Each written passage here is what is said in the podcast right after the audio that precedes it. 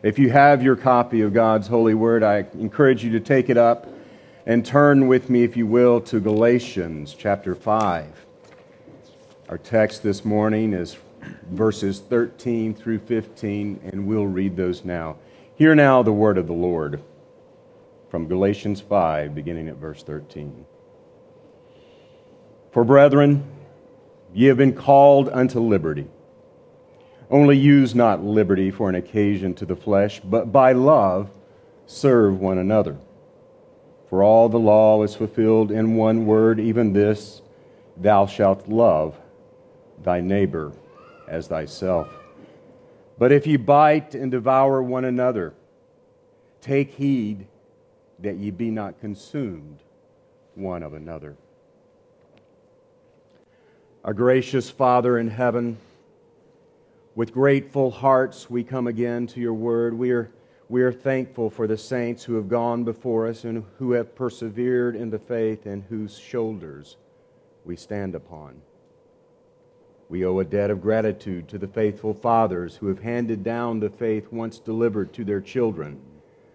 And we owe an eternal debt to you for giving your Son who lived, died, and was raised to redeem a people for your name to purchase a bride unto himself, and to deliver in the end the glorious kingdom to you, when he put an end to all rule and all authority and all power. For he must reign till he hath put all enemies under his feet, the last enemy being death itself. O Lord, we give you thanks for your Holy Spirit who dwells within us and comforts us and works sanctification in us, for we are truly a needy people. Therefore, I pray for your Spirit to attend the preaching of your word. Give the preacher your words. Pour out your strength in his weakness that your people might be fed, encouraged, and equipped for every good work and for a joyful life in Christ. And this I pray in Jesus' name. Amen. Amen. You may be seated. so I want to step out of the pulpit just for a minute and, and take this opportunity to give thanks. We're so thankful to have the visitors with us this morning. It's a, it's a great joy. I do warn you, you're coming in on part two of a message, so if there's any lack of orientation, you can go back to the end of May on the website and catch the first part of this message. But I want to thank the Lord this morning. Um, a strange thing happened on the way to dinner last night. You may notice that I sound a little bit different, those that are familiar. And as I was getting prepared for dinner, I looked on the table and there's a bowl of cherries. And I asked Mary Susan, Are those cherries pitted? And she said, Yes, they're pitted. So I grabbed a cherry. And then I grabbed a couple of more.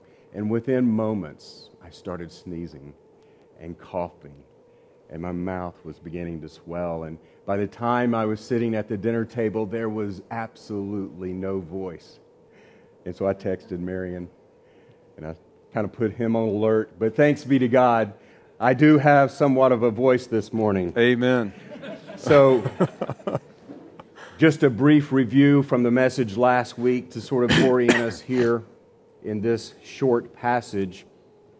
As we considered last time, we noted that in this text before us there is an apostolic warning there is an exhortation in this passage. We're called to liberty, but warned not to use that liberty as an occasion for the flesh. There's an exhortation to love. And as we see these warnings, we consider the question how is this warning, how are these warnings, especially in verse 15, applicable to us? And as I was doing study for this message, I ran across Thomas Brooks' Precious Remedies Against Satan's Devices. I can recommend it. Had a great conversation with, I believe, Trey Schultz, who had also read this. But as I read through Brooks's commentary on this, he, he has a list of Satan's devices for various issues, and then he provides remedies to the devices of Satan. And so in verse 15, Thomas Brooks notes the devices that Satan uses to accomplish the end of biting and devouring one another. And he puts it this way Satan uses these devices by working them first to be strange, and then to divide, and then to be bitter and jealous, and then to bite and devour one another. And so, as I was looking at this, I, I imagined a road. And that was the metaphor we used to look at this passage.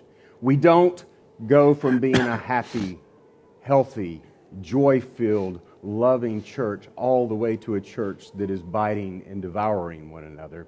No, there's a journey that we take along the way. And if I use Brooks' outline here, we see four signposts on this road that goes from a healthy, happy church filled with love to a church that bites and devours one another. And so we, we looked at these as four signposts, the first of which is to become strange using Thomas Brooks' words. That is cool and cold toward one another. And we declared that this is the best signpost to turn around and get off this road to cannibalism, to biting and devouring one another. Signpost number two is we begin to divide. If we ignore the first sign, we begin to divide. Divisions appear within the body. And we had the passage from 1 Corinthians chapter 3 for you were still carnal. When we divide, we are expressing carnality. For where there are envy, strife, and divisions among you, are you not carnal and behaving like mere men? So there's carnality expressing itself when we go through this strange and cool phase all the way up to the divisions that begin to form within the body. But if we proceed down this road to cannibalism, we reach signpost number three. We become bitter and jealous toward one another. Envy is present in our midst. And so we were exhorted to heed this exhortation from Hebrews 12 pursue peace with all people and holiness, without which no one will see the Lord. Looking carefully, lest anyone fall short of the grace of God, lest any root of bitterness springing up cause trouble, and by this many become defiled.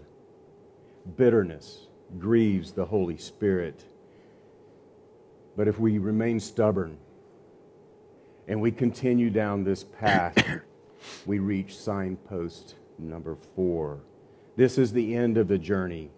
We are biting and devouring one another and consumed of one another. This is where Satan's victory flag is waving. This is the ugly and sad conclusion of too many churches. And so we're called to take heed to these warning signs and turn around. And so that is the illustration this road to cannibalism.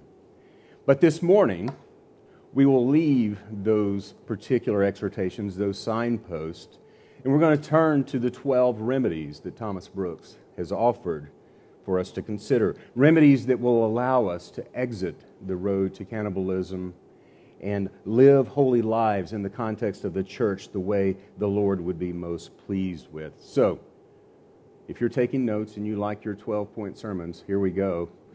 Remedy number one to dwell more upon the one another's graces than upon one another's weaknesses and infirmities. Let me say that again. Remedy number one is to dwell more upon one another's graces than upon one another's weaknesses and infirmities. Perhaps this sounds intuitive, but how true, how great a remedy this is. How often, this is a question for you to ask yourself, how often do we first and primarily focus upon the problems we see in one another. Do you have a critical spirit? A judging spirit? A complaining spirit? If so, then I think we ought to turn to Philippians 4 8. It applies to all of the Christian life, but I think it's useful in this setting. Whatsoever things are true, you know the passage. Honest, just, pure, lovely, of good report. If there be any virtue, And if there be any praise, think on these things. When you look at your brother and sister, think of these things in and of your brother and sister. Exercise this with your spouse and with your children. Put away the critical spirit. Paul goes on to say in that later in that chapter, do these things and God and the God of peace shall be with you. Is it not sweeter?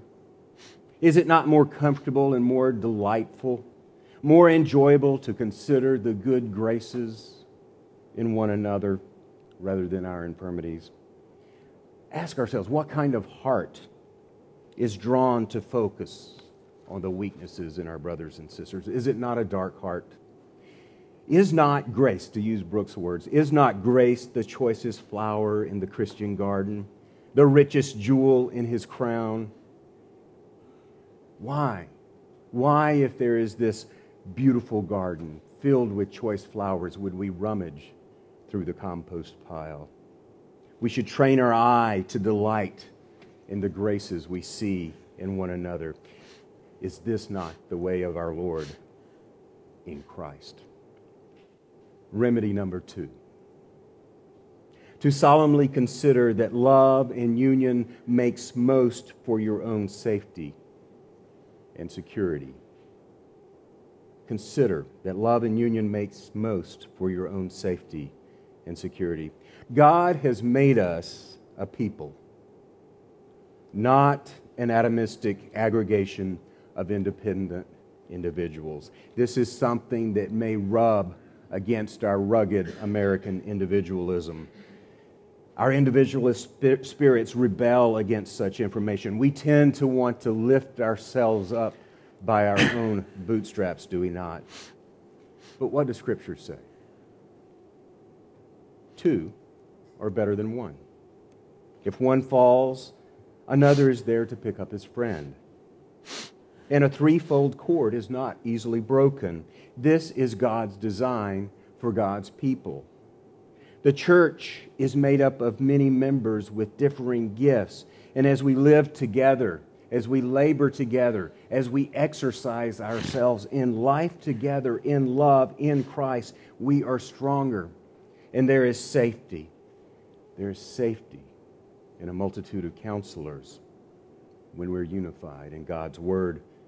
A matter is established in the testimony of two or three witnesses. We are led down the path of truth in the context of the church here. And so, as I live my life in front of you, in the context of this church community, as I seek to be transparent, you all see my life. You keep me on the path to righteousness, and you are there to pick me up when I stumble, when I fall to point me back to the good way. But, but not only that sort of safety, there, additionally, there is joy that is multiplied as we rightly celebrate God's blessings together before His face. How encouraging is it is. Joy is multiplied, not just a bunch of individual joys, but it just swells to overflowing when we do this before the face of God. And then there's the grief and the sorrow and the mourning that comes to us from time to time. And there my brothers and sisters are. And we are soothed, we are comforted. Their presence is a balm to me in those particular times. In this life together, we find that we are more resilient to the fiery darts of Satan our weaknesses are fortified by our brother's strengths. The loving exhortations we receive from one another sharpen us. These benefits are only available and effective as we are in unity with one another, as we break down the walls of coolness and division that may rise. This is where we find these great blessings. And so we turn to remedy number three to dwell upon those commands of God which require require you to love one another. We read that passage earlier from 1 John chapter 4. Were you hearing love? Love. love, love, love. I don't think we can speak too much of love or encourage too much love. When we begin to see the first glimmer of a signpost on the road down there, on this road to cannibalism, we should quickly bear these verses in our hearts and minds. And so I'm going to read some passages. This is my commandment that you love one another as I have loved you. John 15, 12. Owe no one anything except to love one another, for he who loves another has fulfilled the law. Romans 13, 8. Beloved, let us love one another, for love is of God, and everyone who loves is born of God and knows God. We read that from 1 John chapter 4. Since you have purified your souls in obeying the truth through the Spirit in sincere love of the brethren, love one another fervently with a pure heart. 1 Peter 1 22. Finally, all of you be of one mind having compassion for one another, love as brothers, be tenderhearted, be courteous. 1 Peter 3 8. Beloved, if God so loved us, we ought also to love one another. This love, exercising ourselves in this love, this is how we exit the road to cannibalism. This is how we avoid the road to cannibalism. This is what we're called to. This is what should float to the top of our minds as we dwell together. This love should overwhelm and drown out any strangeness in our relationships, steer us away from divisions, and root out any bitterness. Remedy number four to dwell more upon these choice and sweet things wherein you agree than upon those things wherein you differ. We're people, we're different. But we have this core of faith in Christ. We have the Word of God. Why then do we occasionally fall into arguing and focusing on our disagreements than in those beautiful things where we agree? Are there sinful arguments and disagreements among you? Here's the remedy First of all, we need to confess some of us have a contentious spirit. If I say yes and you instinctively say no, you may have a contentious spirit. Or if you're struggling with that illustration, perhaps you can think of little children arguing, did to, did not, did to, did not. There is there's something in these fallen bodies that causes us to want to draw lines and argue with our brother or sister. In this, we are guided not by truth or charity, but by our subjective hearts and pride. So, when you consider your brother or sister, do you rejoice in their differing gifts? Or do you compare and critique? And then, you know, don't want to go too far down this path, but there is the whole world of the internet. Are you involved deeply in any of these internet groups that seem to promote arguments among Christians?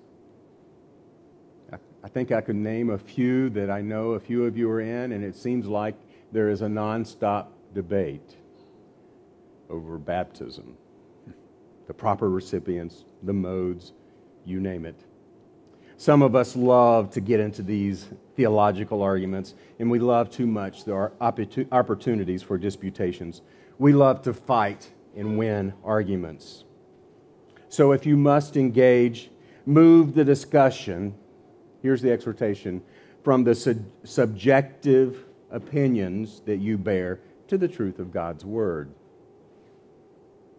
Consider the testimony of your words, your countenance when there is a, a genuine disagreement, the tone of your voice, the tone of your typed words. There is a tone associated with this, those. And as you're engaging in these disputations, seek opportunity to edify and to build up and encourage rather than to win the argument. Acknowledge and dwell on those areas of agreement. Acknowledge the goodness of God in all things, and you will do well.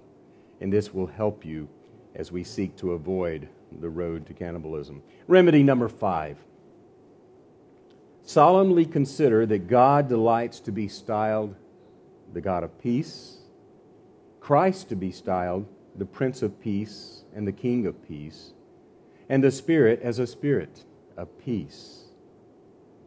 So, is there a contrary spirit in your Christian walk? Are you a difficult person to live with? To, to work for? To talk to? Does it seem like too many conversations with your spouse turn to argument? Remember, Christ's name shall be called Wonderful, Counselor, Mighty God, Everlasting Father, Prince of Peace. Consider Paul's benediction at the end of 2 Corinthians, where he writes, Finally, brethren, farewell. Be complete. Be of good comfort. Be of one mind. Live in peace. And the God of love and peace will be with you. This is that sweet, comfortable, profitable blessing that we desire and are called to. This is love in action. This is the good way. Is there a roaring spirit in your speech or in your thoughts and in your mind? Is the atmosphere of your home filled with the sound and the smoke of war? Then repent and heed the call to peace know that the flesh and the old man wants to escalate the argument, to win the argument, to have the last word. Labor to put off the old man. De escalate and fill your home with the sweet aroma of peace. If it is possible, as much depends on you, live peaceably with all men. Yield to the calling of the God of peace and exit the road to cannibalism. This is our calling. Remedy number six to make more care and conscience of keeping your peace with God. Not just peace with our fellow man and our brother, but keeping up our peace with God. When a man's ways please the Lord, he makes even his enemies to be at peace with him, we read in Proverbs 16 7. We are to live in the constant awareness of God's presence. And this is difficult for us to do. We feel it, and it's uncomfortable, and so we try to flee. Speaking of the wicked man, the psalmist in Psalm 10 writes, He has said in his heart, God is forgotten. He hides his face. He will never see. Whether we want to outwardly say that or not, there is something in us that tends to want to do that. We know our sin. We haven't confessed it to our brother. We haven't confessed it before God. And so we want to, to fool ourselves into thinking God isn't aware of this. But the profound truth of God's omnipresence and omniscience is something we have to come to terms with. We therefore must needs exercise ourselves in the means of grace. Why is that? It is difficult to deny the God that, who is there when we are in constant conversation with Him. If you're constantly in prayer, you're not going to deny that God is there, and you will confess your sins. Much time in the Word equates to listening to God inviting God to speak to your spirit. Know that where we are unrepentant in our sins, there is no peace with God. We cannot hide our sin from God's. There is no false or pretense peace with our God. Therefore, we must repent, believe the gospel, and be at peace with God. Remedy number seven to dwell much upon that near relation and union that is between you. I think maybe an illustration would be helpful. As we read from Genesis 13 earlier, this was the motivation that we saw in Abraham. So Abram said to Lot, Let there be no strife between you and me, between my herdsmen and your herdsmen, for we are brethren. We could take those words to our brother and say, Let there be no strife between you and me, for we are brethren. Psalm 133 Behold, how good and how pleasant it is for brethren to dwell together in unity. We do well to remember who we are in Christ. We do well to look out there and see each other as brothers and sisters. We are all brothers and sisters. We are heirs of God and joint heirs with Christ. There's a bond of fellowship and peace and unity and purpose of calling in our shared identity in Christ. We are one new race. We are all called and needed in this body. There's a great unity, and there is great diversity, and it is beautiful, and God keeps adding to our numbers and bringing in new gifts, and we are to celebrate this. Hear these words from 1 Corinthians chapter 12. But now indeed there are many members, yet one body. And the eye cannot say to the hand, I have no need of you. Nor again the head to the feet, I have no need of you. No, much rather, those members of the body which seem to be weaker are necessary. And those members of the body which we think to be less honorable, on these we bestow greater honor, and our unpresentable parts have greater modesty but our presentable parts have no need. But God has composed the body. Don't skip that phrase. God has composed the body, having given greater honor to that part which lacks it, that there should be no schism in the body, but that the members should all have the same care for one another. And if one member suffers, all members suffer with it. Or if one member is honored, all members rejoice with it. This is a passage we would do well to dwell on often. Do you feel like you don't belong here at Heritage? Take up 1 Corinthians 12 and read beginning at chapter 20. Do you feel underappreciated as you seek to serve in this body? take up this passage and meditate? Are you struggling with how to fit in? Read this passage and believe it. And I believe God will bless this. Let us not use our liberty in Christ for an occasion to the flesh, but by love serve one another. The next time you are feeling out of sorts with this body, pick up a broom or some trash when we are gathered. Write an encouraging note to someone in the church. You don't know where you fit. You don't feel like you belong. You're struggling to feel loved. Write a note of encouragement to someone in this body. How about stop by and visit someone you haven't visited before at their house? It's one of the great blessings we enjoy here. We are close to one another. We know where we live. Pop by and say hi, and if they're busy, that's okay. That's okay. Slow down as you approach someone on the church road. Roll down your window and exchange a friendly word. Amen, Wayne? Roll down the window and talk to people. this is part of loving and serving one another. We have examples all around us of how to do this. Lift up your eyes and look and model the good you, you see. Remedy number eight to dwell upon the miseries of discord. How is this a, a remedy? To dwell upon the miseries of discord. Discord, dissension, disunity, anger, wrath, grudges, strife, sullen countenances, envy, unthankful hearts. These are tools in Satan's toolbox. But in, Ephesians 4 warns us be angry and do not sin. Do not let the sun go down on your wrath. Give no place to the devil. When you see these tools of Satan in your life, you are giving place to the devil. Don't do that. These tools bring misery to our lives.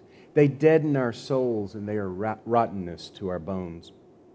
Perhaps in thinking too little of these miseries, we too easily give them a place in our lives. We don't recognize them when they are there. If a brother comes up to you and says, Keith, you're not smiling, I need to hear that. I need to know that my countenance has given place that it shouldn't have. We need to know them and put them off. They are the painful stones on the road to cannibalism. Those stones that get in your shoe and cause pain. And so we need to stop and put them off, and we need to know that we have felt their miseries and be prompted to know that we are heading in the wrong way, even in these little things in our lives. Remedy number nine to seriously consider that it is no disparagement to you to be first in seeking peace and reconcilement, but rather an honor to you that you have begun to seek peace. Be the first one to seek peace, in other words. This is an honor, it's not any sort of disparagement. Consider Genesis 13 again. Remember that Abraham was older and more honorable than Lot, and yet it is Abraham that first sought peace. And God blessed Abraham in this. And the Lord said to Abram after Lot had separated from him, Lift up your eyes and look from the place where you are northward and southward and eastward and westward. For all the land which you see, I give you and your descendants forever. And I will make your descendants as the dust of the earth, so that a man could number the dust of the earth, then your descendants, descendants could also be numbered. God blessed Abraham's humility in, in seeking to make peace with Lot. And this is contrary to our natural mind, our natural way of thinking, is it, is it not? We think that the offender in a situation, for example, is duty bound to make the first step. What if he doesn't? We think we will appear weak if we're the first one to seek peace in a situation. We think that we're failing to lead as we ought to lead. But in Christ, we are peacemakers. Blessed are the peacemakers, for they shall be called the children of God. Consider Romans 5 8. But God demonstrated his own love toward us in that while we were still sinners, Christ died for us. Who took the initiative? God takes the initiative, not us. And this is our pattern to follow. Brothers and sisters, be first to seek peace. Be eager to seek peace and to reconcile with one another. Remedy number 10 for saints to join together and walk together in the ways of grace and holiness so far as they agree, making the Word of God their only touchstone and judge of their actions. This is what we ought to be about. Walking together in the ways of grace and holiness, insofar as we agree, making the Word of God our touchstone and judge of our actions. Consider your conversations with your brothers and sisters. Are they worldly conversations? Or are they rooted in the Word of God? Philippians 3, beginning at verse 13. Brethren, I do not count myself too apprehended, but one thing I do. Forgetting those things which are behind and reaching forward to those things which are ahead, I press toward the goal for the prize of the upward call of God in Christ Jesus. Therefore, let us, as many as are mature, have this mind. And if in anything you think otherwise, God will reveal even this to you. Nevertheless, to the degree that we have already attained, let us walk by the same rule and let us be of the same mind. What do we see here? We see that love keeps no record of wrongs, does it not? We forget those things which are behind. We forgive and forget rightly. We don't hold a grudge. No more. But if only the situation had been this way. Forgiven sins are forgiven sins, they are behind us. We move forward looking ahead toward the goal and the prize. We have agreed in word. We are to walk in unity, being of the same mind. The only way the people of God can truly agree and be unified is as they agree in the perfect revelation of God through His Word. The Bereans, consider the Bereans. They were more fair minded than those in Thessalonica in that they received the word with all readiness and searched the scriptures daily to find out whether these things were so. Apart from the scriptures, I want you to hear this. Apart from the scriptures, we all, all we have is subjective and ever changing, politically motivated, emotionally evaluated collection of human, that is, fallen wisdom. Does that make sense? Apart from the scriptures, the rock, the delivered revelation from our perfect God, the perfect revelation from our perfect God. Apart from that, we quickly enter into this subjective, subjective realm where truth changes. We know it doesn't, but it, it, you, you hear the conversations out there. Things are motivated politically, they're emotionally evaluated rather than evaluated against the truth of God. And so it's just a collection of a temporary mass of human wisdom, and that leads to disunity. Christ has spoken his word, the word given him by the Father, and a word by which we will be judged. This is weighty stuff. It has been said when an ignorant, man cried out in a contest with a holy man, Hear me, hear me. The holy man answered, Neither hear me, nor I you, but let us both hear the apostle.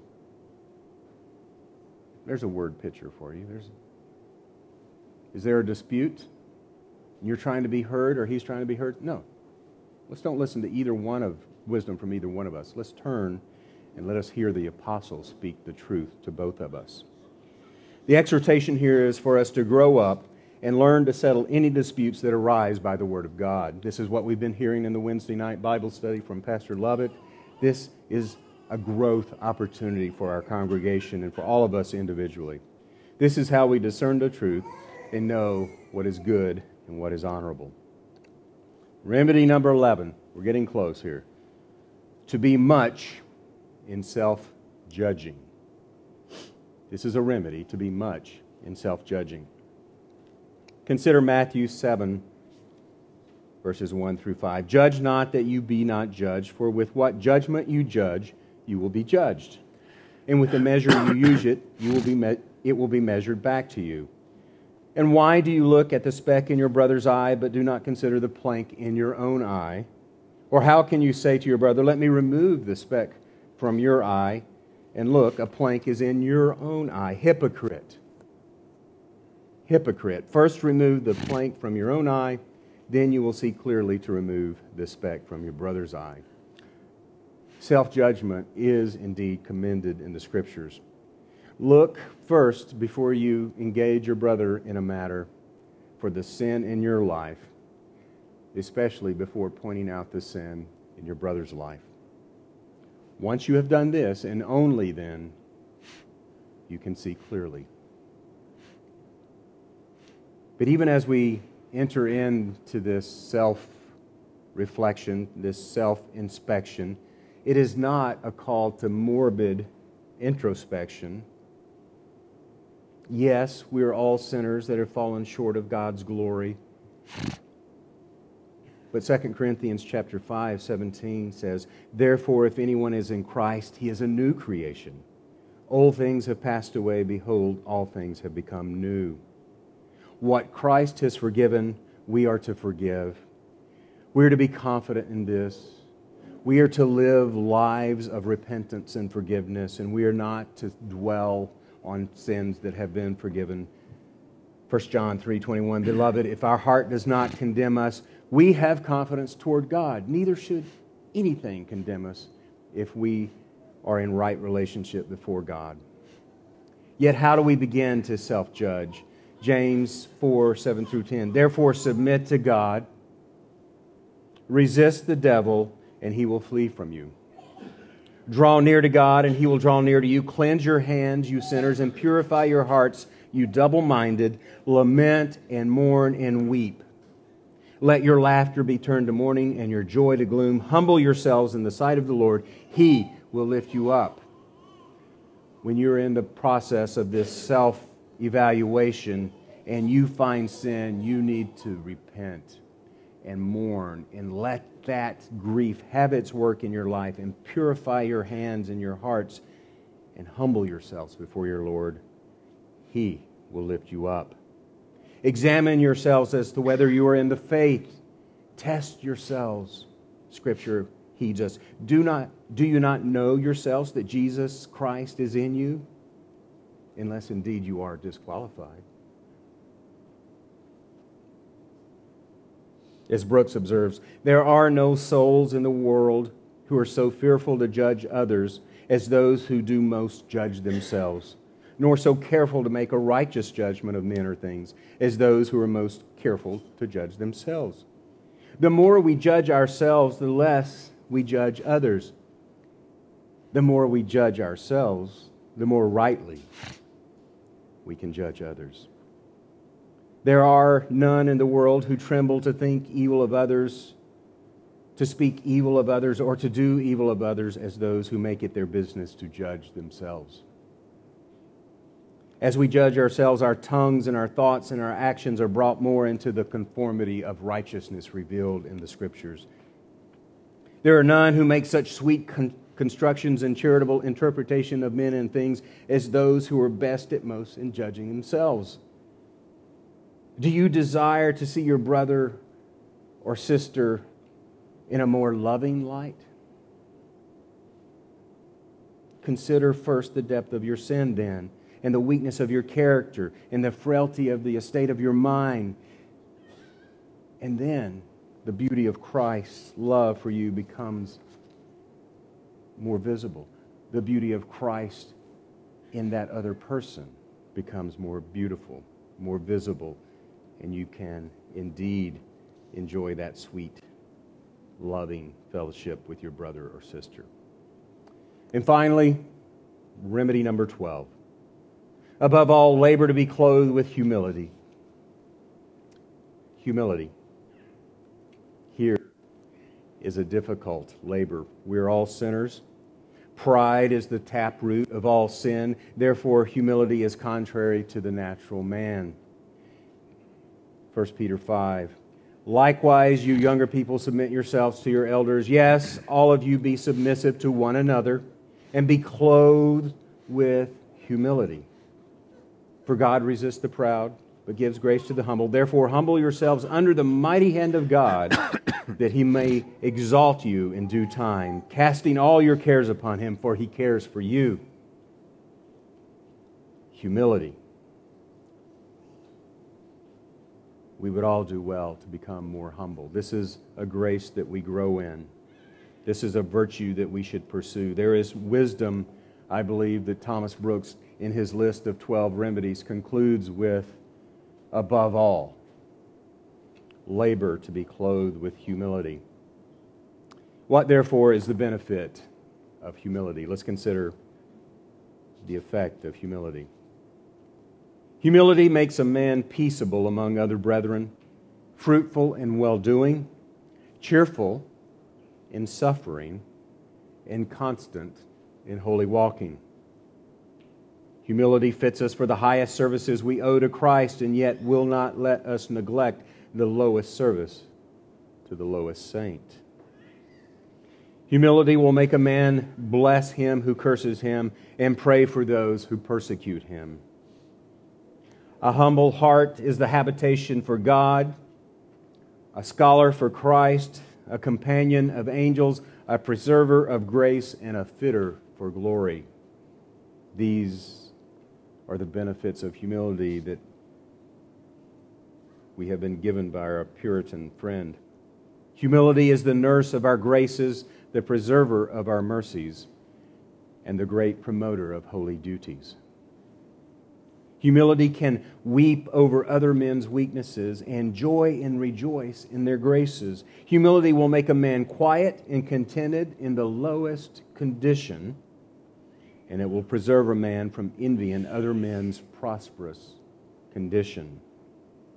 Humility honors those who are strong in grace and puts two hands under those who are weak in grace and lifts them up. Humility makes a man richer than other men, and it makes a man judge himself the poorest among men. Humility will make a man have high thoughts of others and low thoughts of himself. It will make a man see much glory and excellency in others and much baseness and sinfulness in himself. It will make a man see others rich and himself poor, others strong, himself weak, others wise, and himself foolish. Hang in there. Humility will make a man excellent at covering others' infirmities and at recording their gracious services, at delighting in their graces. It makes a man rejoice in every light which outshines his own, in every wind which blows others good. Humility is better at believing than it is at questioning other men's happiness. And so Brooks concludes The humble soul is like the violet, picture a flower, a violet, which grows low and hangs head downwards and hides itself with its own leaves. And were it not that the fragrant smell of its many virtues discovered him to the world, he would choose to live and die in his self contented secrecy. The truly humble person is one who loves rightly and loves according to the word. But what is this love? Love suffers long and is kind. Love does not envy. Love does not parade itself, is not puffed up. It does not behave rudely. It does not seek its own. It is not provoked. It thinks no evil. It does not rejoice in iniquity, but rejoices in the truth, and it bears all things, believes all things, hopes all things, and endures all things. This is that life of loving humility. This is the kind of love that never fails. And as we walk in this kind of love, as we walk in true humility, we will find ourselves walking the road to glory, feasting upon the graces of our Lord. And therefore, we will have no fear of finding ourselves on the road to cannibalism, on that road that leads to biting and devouring one another. So, therefore, let us take heed and labor to be clothed with humility. For all the law is fulfilled in one word, even this Thou shalt love thy neighbor as thyself. May it be so. Let's pray. Our Father in heaven, we are ever thankful for the grace that you impart to your people. For where we would be apart, where would we be? Where would we be apart from your amazing grace? O oh Lord, we ask that you would indeed be pleased to be merciful and kind to us and clothe us with the humility of Christ. Keep us secure and, and grow us in our inner man. Change our desires and motivations and med- the meditations of our hearts to be that which is pleasing in your sight. Make us to love our God and love one another with the love of Christ and increase our love for those who who stand in need of the powerful, transforming grace of our Lord through the gospel. And this is our prayer. And so we ask this and we pray this trustingly and in faith in Jesus' holy name. Amen.